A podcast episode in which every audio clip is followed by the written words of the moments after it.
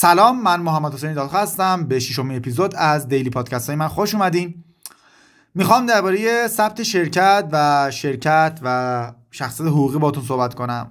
توی استارتاپ ها و توی مراحل حالا شتاب دهی مراحل آموزش یا هر چیز دیگه ای تاکید بر این میشه که آقا شما نباید شرکت ثبت کنین توی مثلا مراحل اولیه استارتاپتون. به هزار دلیل.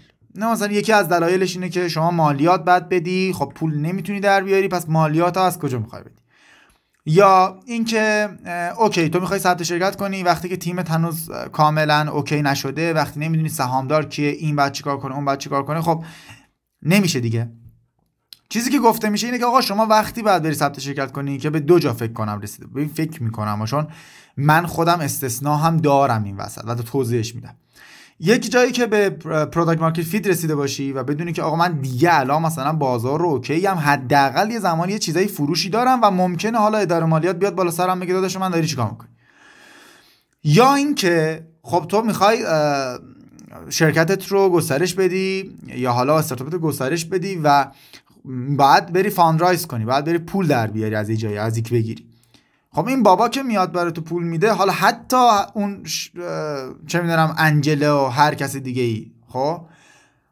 میگه داداش من باید روی چیزی این پول به تو بدم دیگه. خب یه سهامی مثلا مخصوصا VC ها.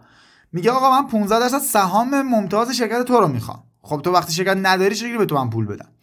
پس دو تا stage پیش میاد این وسط. یه جایی که تو داری به market fit می‌رسی و میگی که آقا خب من یه ذره پول دست بارم باز دربارش و می‌تونم پول بدم و OK ام دربارش و اگر ثبت شرکت نکنم مالیات یا حالا هر کسی هر نهادی میاد بالا سرم میگه داداش سلام علیکم. یا اینکه خب می‌خوای بری fundraise کنی می‌خوای بری پیش یه investor بگی داداش من مثلا n میلیارد تومن پول می‌خوام. خب میگه داداش شرکتت کو یک دو از سهامی خاص باید باشی. حالا درباره خود شرکت صحبت نمی‌کنم توی پارت بعدی. و بیا به من سهام بده. خب وقتی نداشته باشی نمی‌تونی.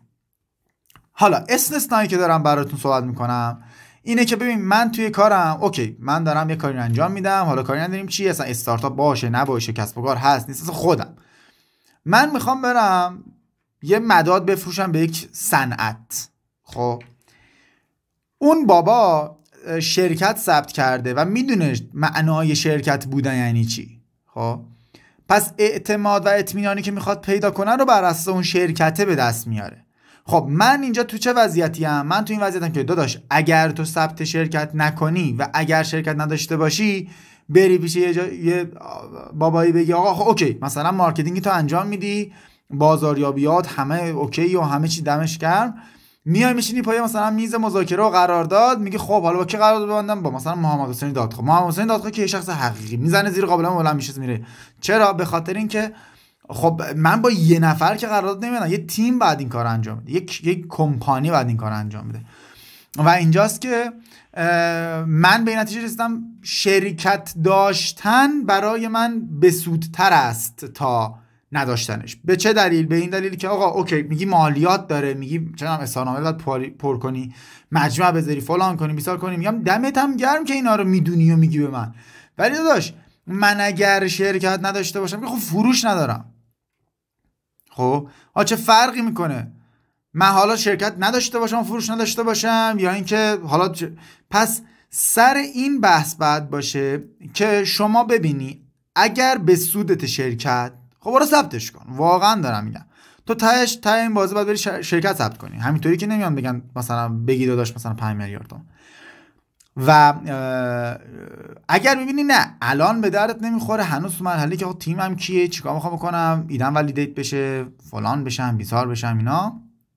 خب اونجاست که دیگه درباره یک استارتاپ داریم صحبت می‌کنیم و حالا وقت هست برای اینکه شرکت ثبت کنیم.